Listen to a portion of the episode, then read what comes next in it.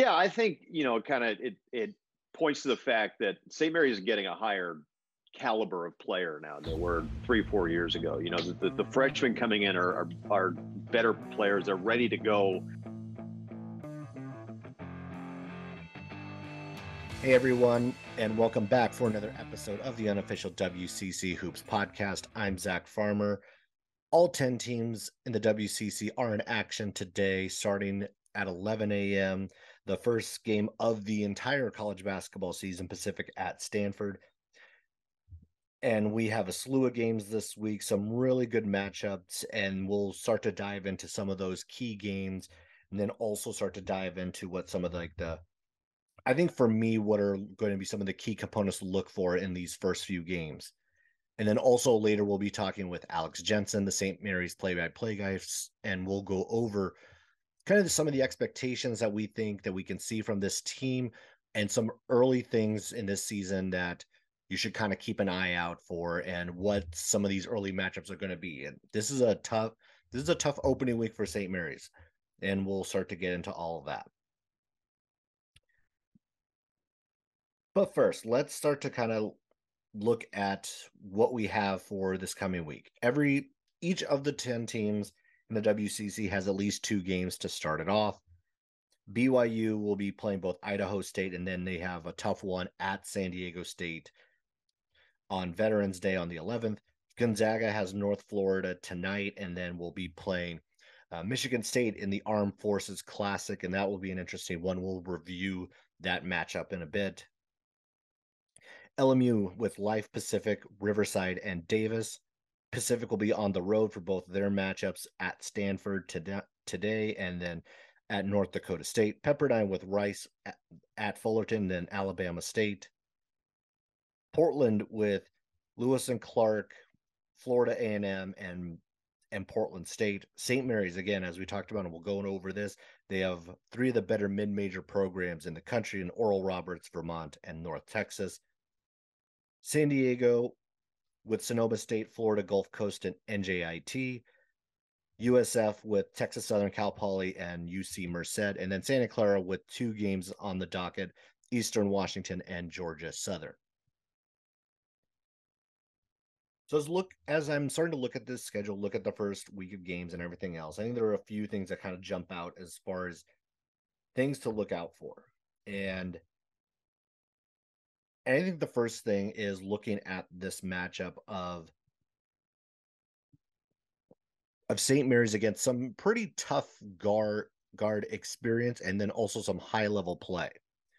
And as we know going into this year, Tommy Cousy is gone, and so that competition at the point guard spot between Augustus Marciulionis and then Aiden Mahaney is going to be a big component early on in the season. And we're going to see kind of like how this team starts it off, who's going to be in the starting lineup, who's going to be finishing games, who's getting kind of the bulk of the minutes. I think there's a lot of different things that we're going to be able to see, and they bring different things. And it's kind of been repeated over and over of the different aspects and the different types of play that they have. And we'll get into a little bit of that with Alex in a bit. And again, so I think that's one of the components to really look for this week is going to be like that point guard play from St. Mary's, who looks like they're already a better fit into what the Gales are going to want to do, and then who might be taking those strides, at least in these first few games. Because again, there's a lot of tough competition in these first few. I think the other one right now, I think for me, is going to be Pepperdine's defense. A lot has been made about the talent that this team has. And the Waves have a ton of talent between Mike Mitchell Jr., between Houston Mallet, and between Max Lewis. And this team was the worst defensive team in the league last year. So this is a challenge for them. This is going to be, I don't think, an overnight solution. I think we're going to see some growing pains still from this team. And opening with Rice, being at Fullerton, and having Alabama State early on, I think, are three opponents in which Pepperdine should do pretty well against. And so there are opportunities for them to grow on the defensive end. And I think that'll be a key component to see how much have they grown over the summer? How much do we expect them to be better than they were a year ago on that front? Because the athleticism is there, the talent is there. It's how quickly can they put these pieces together? And we're going to get a pretty quick look at all of that.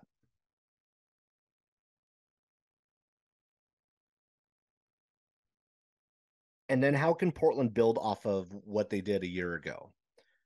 Again, three very winnable games for Portland, Lewis and Clark, Florida A&M, and then Portland State. All of these should be wins for Portland. But what does that growth look like? How do they start to incorporate Joey St. Pierre? How much are we going to see the balance from the Tyler Robertsons, the Mike Meadows, the Moses Woods, and like how that's going to all balance? I'm going to guess, much like last year, we're going to see it from night to night, next one night to the next one, that someone else is kind of taking the lead role. And that is one of the nice things that Portland does have, is that there is kind of that balance. But now getting that consistency, I think, is going to be an early key for the Pilots. All right, and as I go into the next point, this is about BYU. And I think there's a lot to be said about the first matchup, that their big matchup this week, and that being San Diego State. BYU is a team I have been fairly critical of all offseason, because it appears that not a lot has been done, or that not enough has been done to kind of fill the gaps that this team had. This was a team that was thin on the front line. I don't think that's changed much. This is a team that really struggled offensively outside of Alex Barcelo a year ago.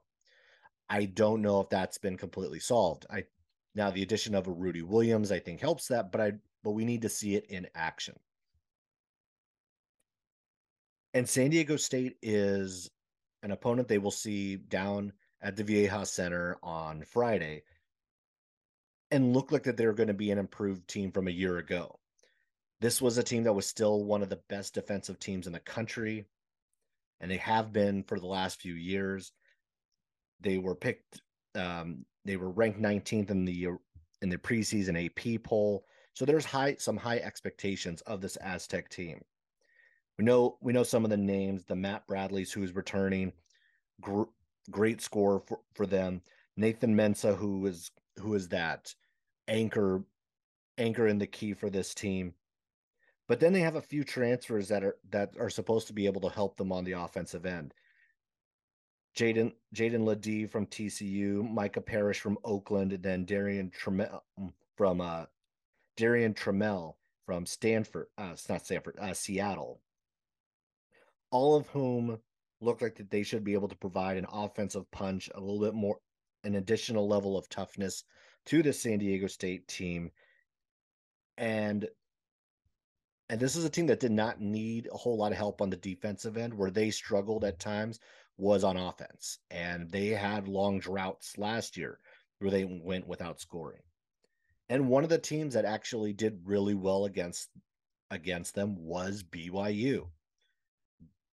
When they met up last year, BYU won the game 66-60.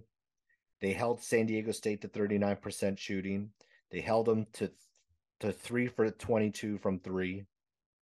They were 9 for 19 from the free throw line. There was not a whole lot that went right for San Diego State against BYU.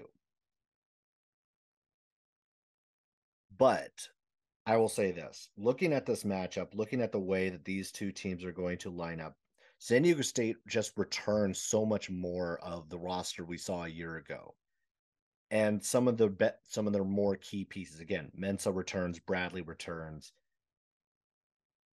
And of the 66 points up from the game last year, only 15 of those points return. Alex Barcelo is gone. Tajon Lucas is gone. Gavin Baxter contributed to the matchup last year. Seneca Knight had 8 points in that game last year.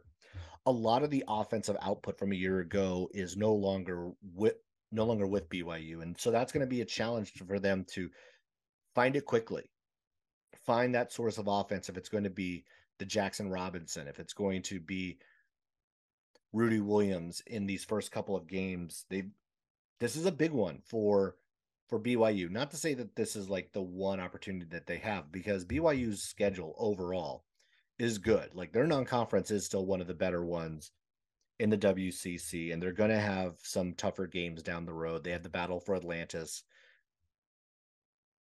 in a few weeks. So it's not like that this is like their only shot at a good quality opponent. This is going to be a big, this is an early litmus test for BYU. Where are they? Have they returned to some of the form which we had seen over the last few years? Or is there still a lot of question marks? Are there question marks? What are the question marks? Can we expect Fus Traore to make that next leap? Are we going to see Atiki Aliatiki make an impact in this game? And I think with the likes of Nathan Mensah, they're going to need him to play some critical minutes. I think they're going to need some production. They're going to need more on the offensive end from a Gideon George. I think they're going to need more on the offensive end from a Spencer Johnson. Again, one of the other keys for BYU is that Trevin Nell is not going to be available for this one. So finding where that offensive punch is going to come from early, I think, is important against especially a San Diego State team, which is going to put the clamps on you and put them on you early.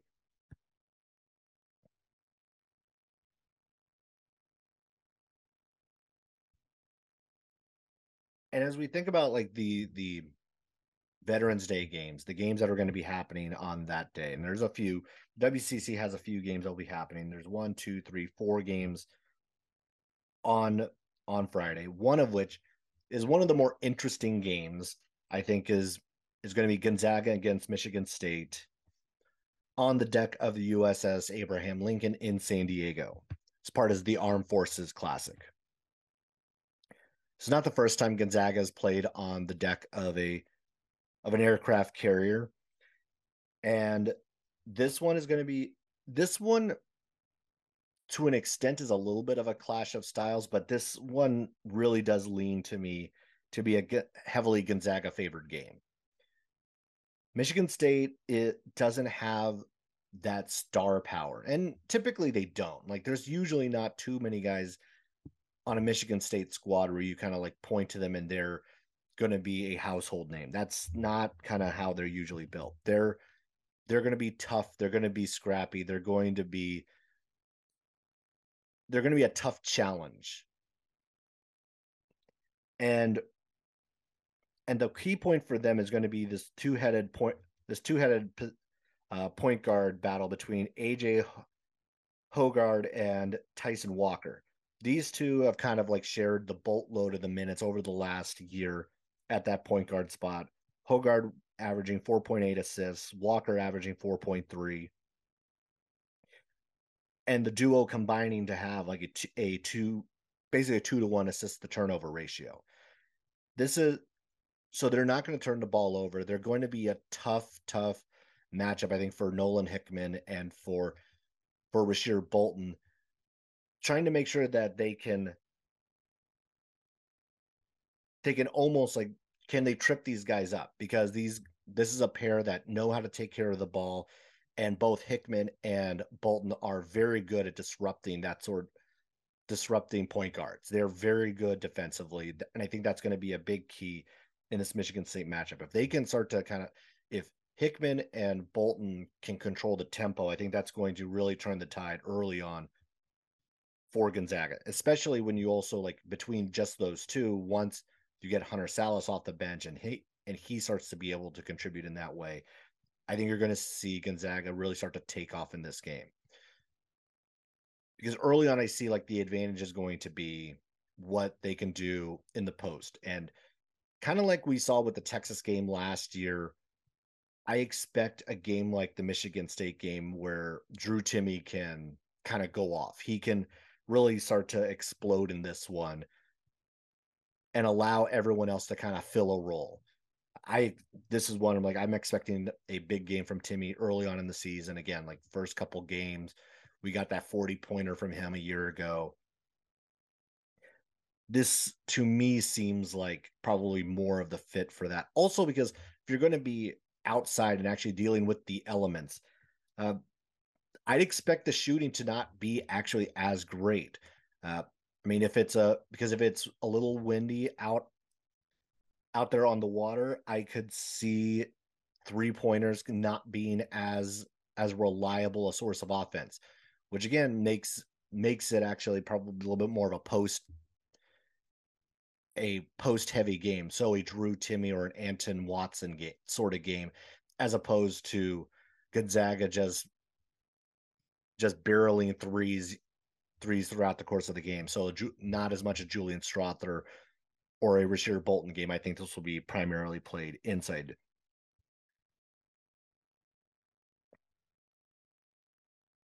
And also, Michigan State is an undersized team. And this is, again, like with the way Gonzaga is built, the way they have the roster put together, I see this going to be a pretty physical game, and it's going to be focused on the interior.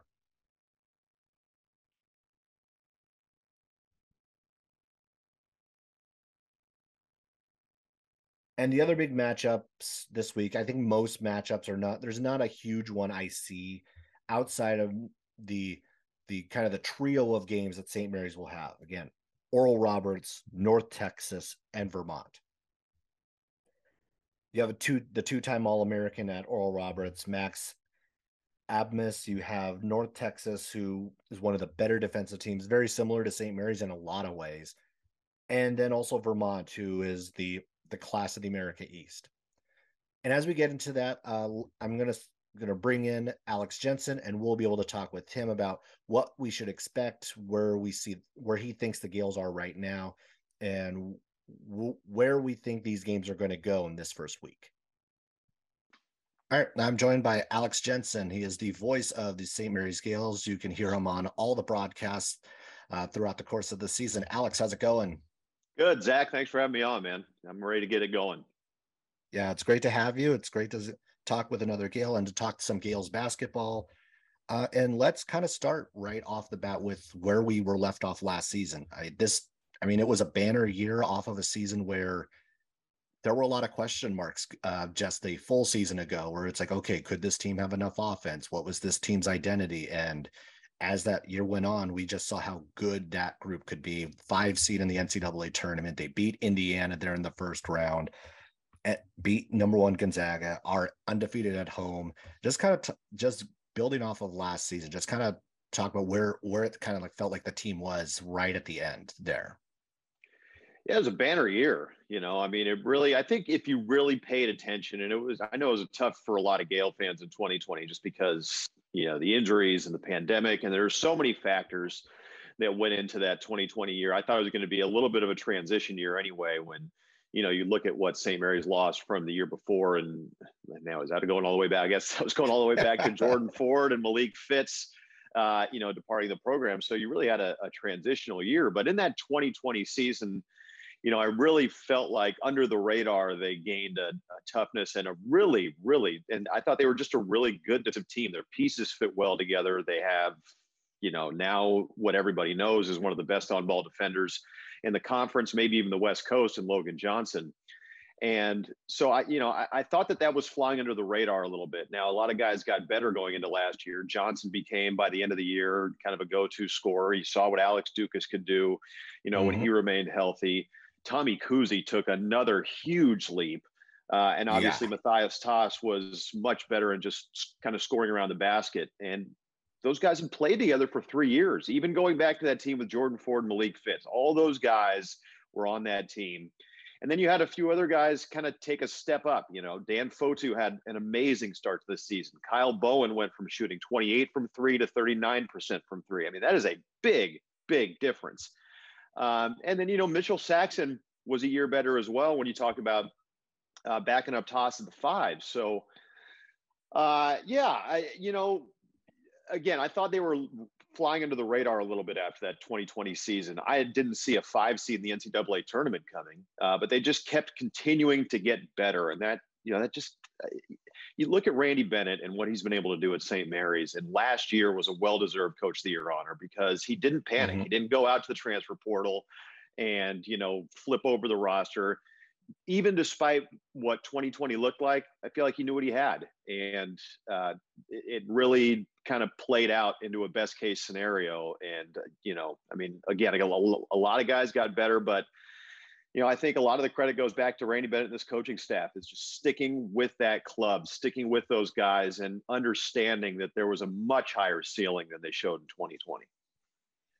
Yeah, definitely. I mean, this, again, like I was one of the skeptics, the cynics about what last year could have been. Yeah, rightfully so. And yeah, there were, I mean, but just the way that this coaching staff was able to kind of develop a lot of these guys, and really the work that all the up and down the roster those guys put in to be able to kind of get to that level. I mean, again, Tommy Cousy is kind of the prime example of like that one guy who, you look at his career numbers and you look at last year, it's just like night and day. It was like a different player a year ago, this past season, and parlayed that into actually having an NBA job now. And that's kind of the craziest thing, I think, this the whole Tommy Cousy story of where he was at the beginning of last year to where he is today. It's like it's kind of a crazy, crazy just come up story.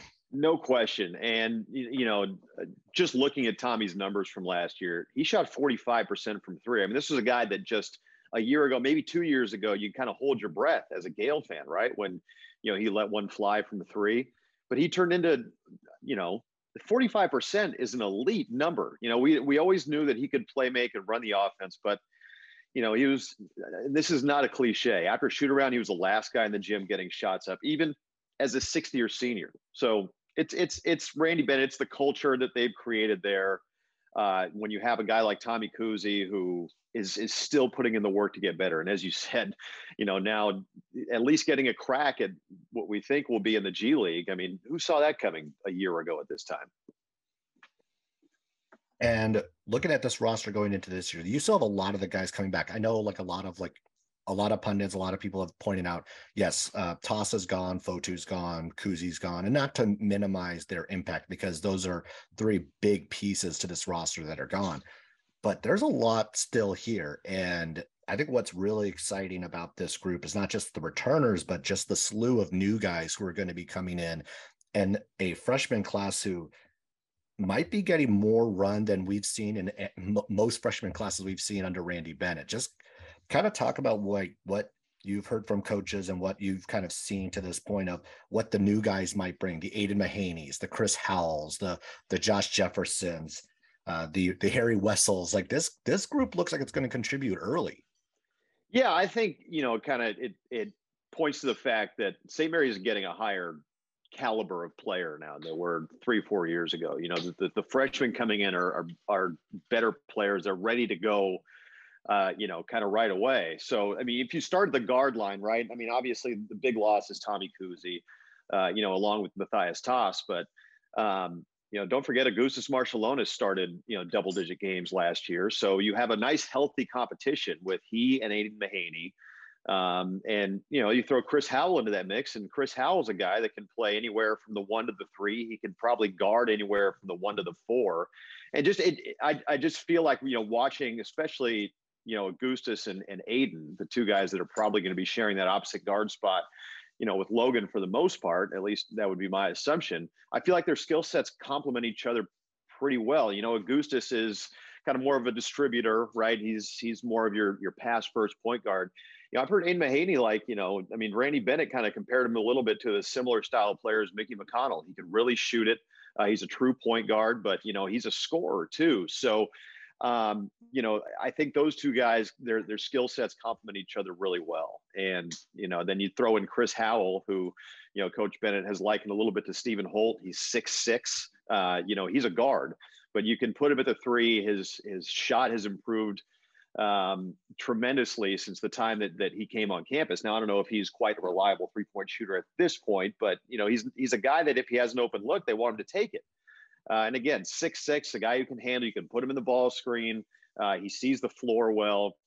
So you've got, you know, with those three guys, and especially as you mentioned, you know, going back to your question, the two newcomers in Aiden and Howell, although Howell spent a year as a redshirt last year. Nice. You've really got some depth there. You know, Joshua Jefferson's a 6'9", 6'8", four-man from Vegas, as you know, built really well. His body is ready to go. And, you know, he's got a really nice offensive skill set, really good passer. He's got range out to three. We'll see how much he's able to contribute. You know, it's fun watching him in practice, having to go up against Kyle Bowen. I mean, that is not an easy challenge for a freshman going up against, you know, another one of the best defenders in the league. And I think Harry Wessels is going to see time this year. I don't think there's any doubt about that. Mason Forbes is a bit of an unknown, I suppose. You know, he really hasn't played in 2 years at Harvard, with 2020 being canceled in the Ivy League. And I know he battled injuries last year. So how ready is he to go? That's kind of an unknown right now.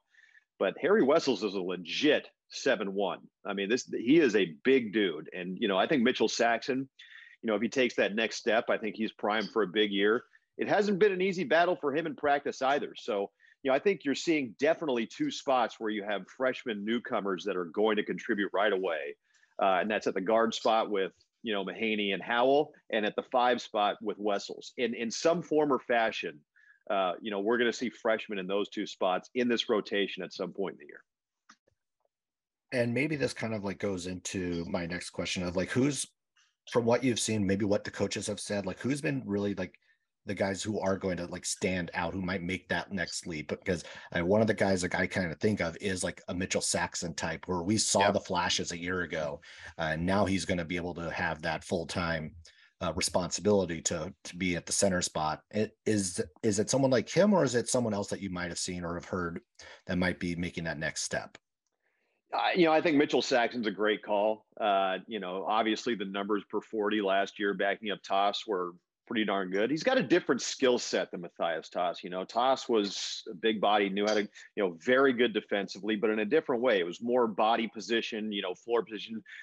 His ball screen coverage was very good offensively. You know, he's more skilled. I think it took him a little while to become a good finisher around the rim, and I think we saw that last year. But really good passer, high basketball IQ. You know, Mitchell Saxon is more shot blocker, rebounder, scores in the post. I think, as a freshman, he was a better finisher. And as a sophomore, he was probably a better finisher at that point in his career than Matthias Toss was. So it's just a different skill set. But like you said, we've seen glimpses of that. I think, whenever you have a younger big, and, even though Saxon's a junior, in terms of playing time, he's still a younger big. It is foul trouble, right? How are you able to guard the post and kind of, understand what you can do, what you can't do, especially with your hands and guarding post ups, and not pick up those ticky tack fouls, right? It took Matthias Toss a little while to figure that out, if you remember correctly. In his freshman, sophomore years before the injury, he was a little bit foul prone. So we'll see how Mitchell Saxon is able to adjust in that part of his game. I'll give you another name that, I think might surprise people this year. And that's Luke Barrett. Luke Barrett is a 6'6", third-year guy, redshirt sophomore from Piedmont. But with the departure of Jabe Mullins, there's a little bit of playing time there, opening up that three position behind Alex Dukas. And you could even slide Dukas to the four if you want and make a really small ball lineup. But Luke Barrett does a lot of the things that get you on the floor for Randy Bennett. He rebounds, he defends, he plays hard. And those type of things are infectious, I mean, does he have the same type of scoring upside as a guy like Alex Dukas? Probably not. But he does things that help you win in a similar vein to a Chris Howell or a Kyle Bowen. And that's another thing I wanted to mention about Chris Howell. We were talking about that newcomer in that newcomer segment. The same thing goes for Luke Barrett. These guys just do things on the floor that help you win, much like we've seen Kyle Bowen do over his 3 years. So you're right. Mitchell Saxon, I think, is in there. And outside the newcomers, I think Luke Barrett has a chance to play a very big role in this game on this team. And if you remember back to that USF game at home, Luke Barrett played a very big role with Alex Dukas limited to, just a handful of minutes with back problems. Yeah. It was him and Jabe Mullins really playing a big role. But Luke Barrett was a guy that was counted on down the stretch. And I think you're going to see a lot more of that this season. And I agree. Like, I've really liked what Luke Barrett has been able to kind of provide to this point. It does look like he's going to be able to provide critical minutes. I almost think of like that that he's going to be one of those, almost like a secret weapon of sorts. Yeah. Buried there in the bench. He's not the most flashy guy, but he gets the job done. He plays those. He does, as you point out, he does all the winning things. He does the little things that help you win. This, I'm just looking up and down this roster. And to me on the outside, this looks like maybe one of the deepest teams Randy's ever had, if not the deepest that he's ever had. What's your kind of read on like the depth of this team? Because we know like typically he'll go like 7-8 man rotations, but this roster looks almost 10-11 deep to me. I agree. And I think, we can go position by position. You look at the guard line and you've got four guys that you can play obviously Logan Johnson, Mahaney, Marciulionis, and Chris Howell. Chris Howell can slide to the three. We talked about Luke Barrett, Alex Dukas. And then, at the four, Kyle Bolton's going to play a lot. We'll see how ready Joshua Jefferson is to go. I think, the way that they've used him in practice and, in some of the scrimmages, this is a guy that they kind of, I think, have, big things, at least in terms of, later in his career, he's going to be a mainstay in this rotation and obviously will, get starting minutes at some point. Not necessarily this season, but, going forward. And then at the five, we talked about, Mitchell Saxon and Harry Wessels, and then Mason Forbes is a bit of an unknown. So yeah, I think very deep, deeper than the Gales have had. And we've always seen Randy Bennett get to a 7-8 man rotation. It got a little bit deeper at times last year. It's going to be really interesting to see how this season plays out. Coach said at the tip-off dinner, we are still young in some places. So by the end of the year, we'll be a much better team than we are at the beginning of the year. I think the rotation may ebb and flow a little bit as the season goes along, but you're absolutely right. I think the 11th best player on this roster is better than it's been at any point in Randy Bennett's tenure. It's an exciting place to be. There's no doubt about that. Yeah. And with that, now we kind of like turn to the schedule and really starting to look at what this team has to look forward to. Again, this is maybe, looking at it on paper, this is one of the better, if not the best schedule that St. Mary's has had throughout Randy Bennett's tenure. They had, the average Ken Palm of the opponents is around like 103, 104, right around there. You have teams like North Texas, Houston, San Diego State, Wyoming. It's like you have half the Mountain West on this schedule, and it's the upper half of the Mountain West. Just kind of talk about like what were your initial impressions of the roster, and as the Ken Palm rankings came out, did that kind of like change anything based on what you had originally seen?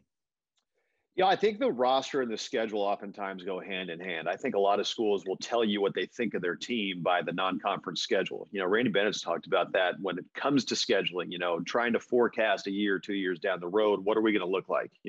What kind of challenge can I give these guys? And, you look at this non-conference slate, as you mentioned, like an average Ken Palm of, top 105, there's the only team in there that's outside of the top 150 is Southern. You take Southern out and the average, without forecasting that second game in the Wooden Legacy, the average Ken Palm rating of a St. Mary's non-conference opponent is 92. It's the best schedule that I think Randy Bennett's ever had in the non-conference. I don't think there's any debating that. And it's gotten better. The narrative may still be out there when you went back to like Jock Landale's senior year when, really the schedule kept the Gales out of the NCAA tournament. The only two real opportunities they had at a Power 5 team, if I remember correctly, were at the Wooden Legacy, where they had lost in overtime to Georgia and lost to Washington State after beating, Harvard by 20 or something around there. But, I think we've seen it kind of building over the last few years. The Crossover Classic back in 2020 with some really quality teams. Last season, let me pull up last season's schedule. Last season you start off with, Prairie View A&M, Texas Southern, Southern Utah, but then you go, obviously you've got the Maui, you go on the road to Utah State and Colorado State, you host UC Santa Barbara, San Diego State is in there, Missouri, Missouri State ended up being a quad 2 game. And then, this year's schedule is even up a level from there. We were talking before you hit record about how when you take last year's net rankings, if you go by last year's net rankings, among the top 8, top 10 conferences, you know, outside of the SWAC, really, and some of those other, you know, schools that need to travel to fund their programs and play a bunch of the top teams. This is the best schedule in the country, you know, and obviously things can change from year to year. So last year's net rankings aren't this, but even looking at KenPom, sure, you know, and the numbers on this year's schedule, it's really eye popping. And St. Mary's as a program has come a long way, you know, in that regard. And again, I think it tells you what you need to know about what Randy Bennett and this coaching staff think of their club coming into the year. Yeah, and then this week, it starts off this coming week with Oral Roberts, Vermont, and North Texas, three of the tougher mid-major programs in the country. At least Vermont and Oral Roberts are picked to win their leagues. North Texas, I think, is like picked to finish second or first, like right around there. And a lot of people have them as a potential at-large tournament team. Just kind of talk about what we might see this week. Obviously, I think like one of the things that's probably going to be kind of pointed on is like what's going to happen at that point guard spot and what we're going to see from both Marciulionis and Mahaney. Yeah, well, I mean, that's the first thing, right? We're going to see right away, I mean, you know, who is at the top of the pecking order. You know, I think we know, at least in terms of the starting five and some of the other rotation, you know, pieces, you know, we know Logan Johnson, Alex Dugas, and Kyle Bowen are going to start. We know Mitchell Saxon most likely is going to start. But yeah, who's starting at that second guard spot? You know, how does that rotation play itself out? Who plays crunch time? You know, again, you've got two guys in Mahaney and Marciulionis who kind of have a bit of a different skill set. So, you know, I think it kind of offers Randy Bennett and his coaching staff some options. You know, what do you need at that point in the game? How is this game going along? And yeah, we're going to learn a lot about this team in the first three games. How do they fare? You know, Oral Roberts preseason KenPom 120. We saw what they did. You know, with Max Abmas in the tournament a few years ago. I mean, that guy has literal, you know, I mean, you hear the term thrown around a lot, but in the gym range, right? And I was talking to Joe Rahan, one of the Gales assistants, a few days ago. He said, this guy will just, you know, pull up from one of the volleyball lines, you know, and you don't see that a whole lot in college basketball. So you had, you know, the Gales have to be ready there. Then Vermont, as you mentioned, perennially, an NCAA tournament team out of the America East. I mean, for that conference, like that's the America East Gonzaga, right? And I feel like they're always a trendy pick to pull an upset in the first round. And then you end this three-game stretch with maybe your toughest home non-conference game. In fact, yeah, probably your toughest home non-conference game in North Texas, which, you know, the way they play, it's almost a little bit like a poor man's San Diego State. You know, long, athletic, they're going to slow it down. At least that's how they've been the last few years by my recollection. Don't score a whole lot, but they're going to make it really tough to score. So, you know, some of the unknown pieces in this rotation, Mitchell Saxon, we're going to know a lot more about Mitchell Saxon after the first three games. We're going to know a lot more about Aiden Mahaney and Augustus Marciulionis. You know, how much has Augustus, you know, improved? I thought he had, you know, at times last year, you know, he looked like he could be an all-league guard. There were other times where, you know, he kind of played his way out of the rotation. So looking for that consistency is going to be big. And again, there's pieces of this rotation that are young and that are going to get better as the year goes on. But it's going to be an awesome first three games to really test this roster. You know, again, we know 60% of the starting lineup. We know what those guys can do. Let's see how much better they've gotten. Obviously, Alex Dugas had a nice little run with the Boomers in the summer. You know, Kyle Bowen, Logan Johnson. We know kind of what we're going to get from those guys. What's the rest of it going to look like? And we're going to find out a lot about what they're going to look like, not against, you know, the Texas Southerns, the Prairie Views of the world, but against legit NCAA tournament hopefuls in the first week of the season. It's going to be a lot of fun. All right. I can't wait. Yeah, it's going to be a lot of fun to get this going. It's going to be exciting. So as we're getting close to the season, as you start to your game day prep, it's like, all right, what's your routine? And actually, like once, like for opening night, once you get to University Credit Union Pavilion, what's good? Like, what's your rundown as you're kind of getting ready? Once we get to the gym, or like leading up to that point, like leading up, it's like the pregame meal, all of that. Well, I started last year going to shoot around, which I really enjoy.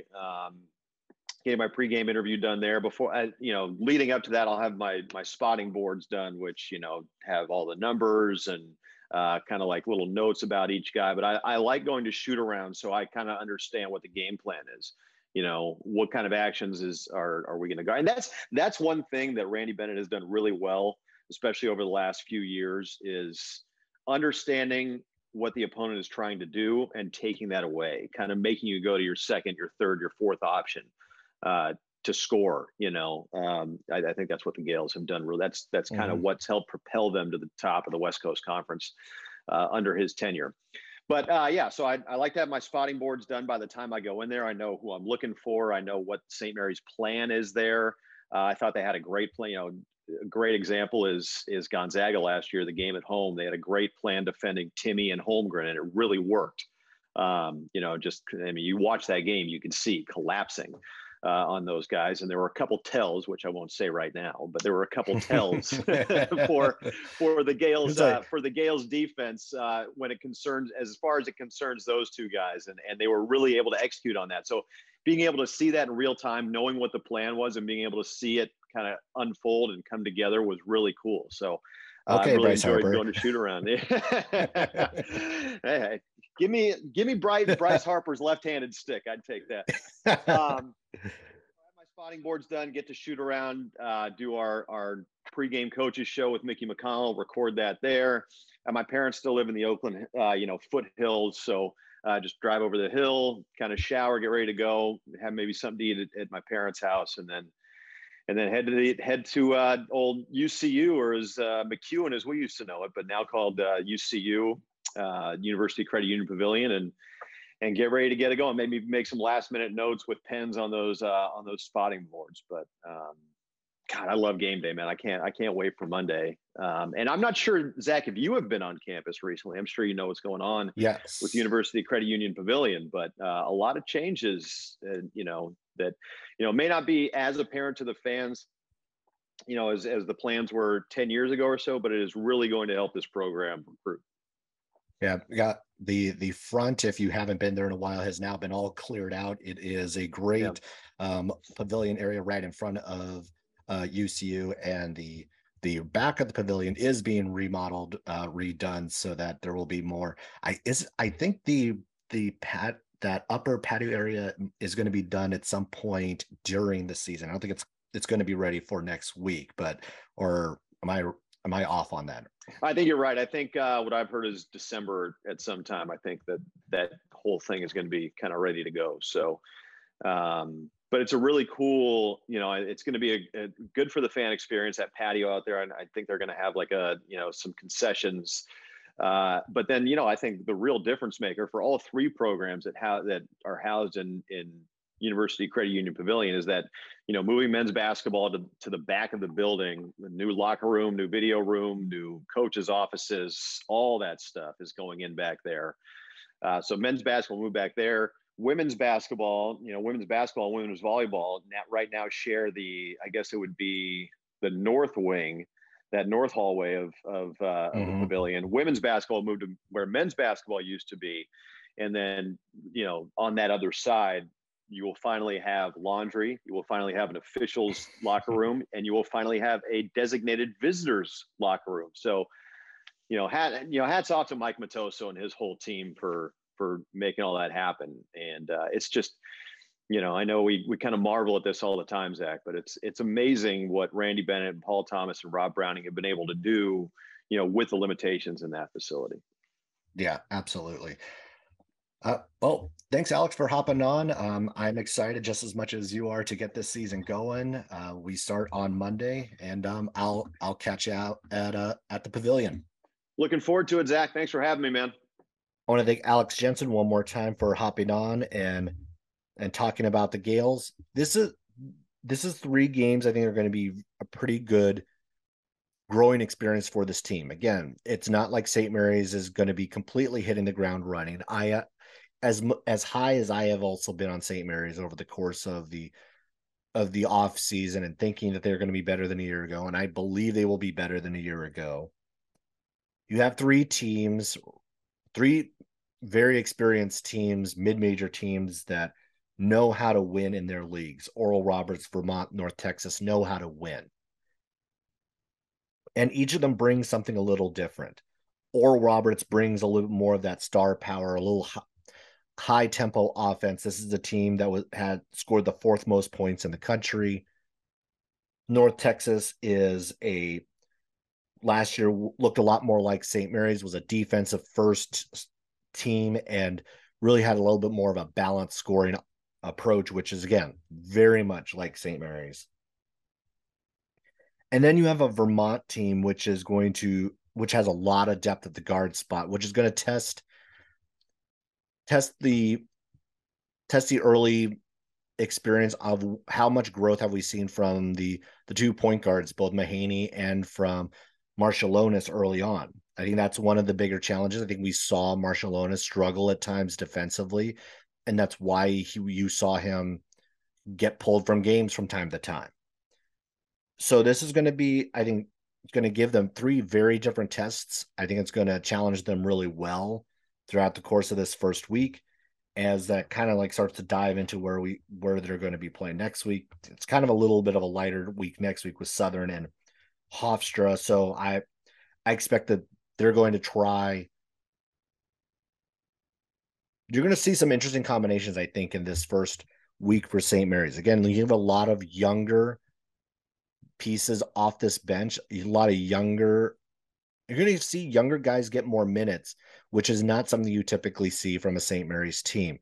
I think you're going to see more minutes from a Harry Wessels, a Joshua Jefferson. You're going to see more from a Chris Howell. You're going to see more guys, more younger players get pretty legit minutes from this team. Again, very different from what we have seen in the past, but very rarely has Randy Bennett had so many young guys he could legitimately turn to give good minutes.